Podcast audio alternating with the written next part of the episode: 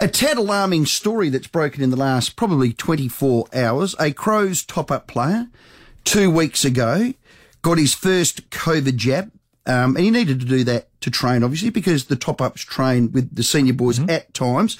So, in short, he presented symptoms to the club doctor who acted immediately and sent him to the RAH. I think that was maybe on the Wednesday. And the doctors are just brilliant, absolutely superb to be able to pick up symptoms like that. Anyway, off goes the young kid. After testing, was diagnosed with pericarditis. Pericarditis. Now, if you don't know what pericarditis is, it's the swelling of the outer tissue of the heart. It's scary. Hmm. He spent a day in hospital, the young lad. His cardiologist has said for three months, no exercise, and he's on medication. Um, our understanding after a number of phone calls today, his prognosis is very, very good. He'll make a full recovery, and I say thank God. And the reason I say that, my niece, my brother's uh, middle daughter, had exactly the same thing.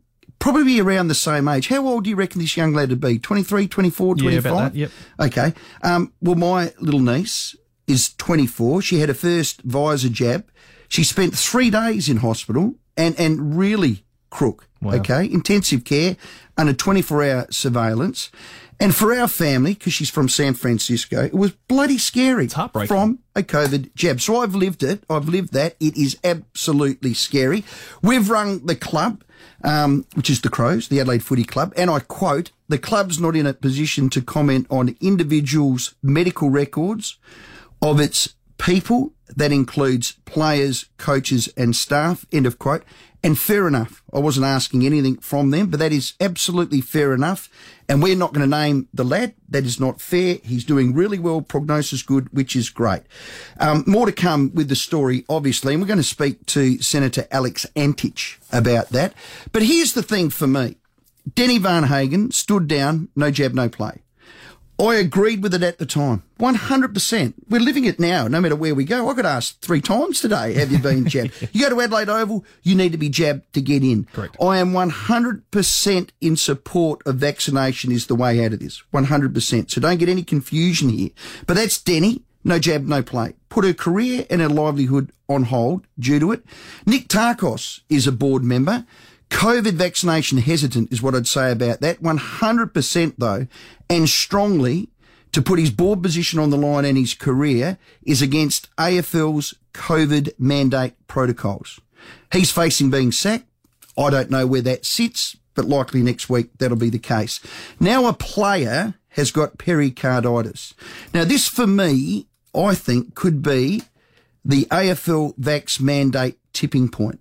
And the reason I say that, I think the sooner the AFL follows the NFL COVID protocols, the better. If you don't know what that is, Google it and have a look at it. But I put this to the GM of football, Brad Scott, last week. The sooner we can, on behalf of the Deni Varnhagens, on behalf of the Nick Tarkoses, on behalf of players that are hesitant, on behalf of players, this is not just football, all sports.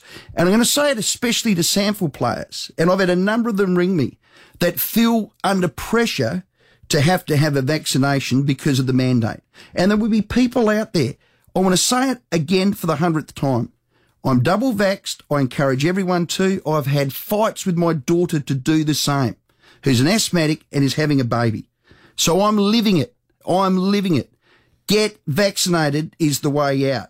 But the mandating, I'm starting to swing, Sam. I am starting to swing, and so is Brad Scott. Have a listen.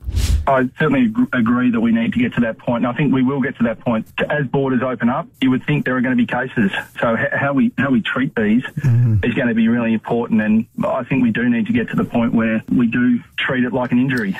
It's a tough one. Treat it like an injury. I know it's fresh. Here's the thing. There's no manual for this. You think that um, um, our chief medical health officer, mm-hmm. Nicholas Spurrier, has got a manual? Do you think there's a manual for all the states that they're all following? That's right. If there are seven states and territories here, they're all different. Mm-hmm. Look to the west what they're doing. Look to Victoria what they're doing, New South Wales. There is no manual. But when people lose their jobs, their livelihoods due to a mandate, it does make me think, is it right? Mm. And let me be clear. Get vaccinated. Yeah. The blueprint isn't there, so it is tough to navigate, Bloody and we're all learning as we go. Absolutely.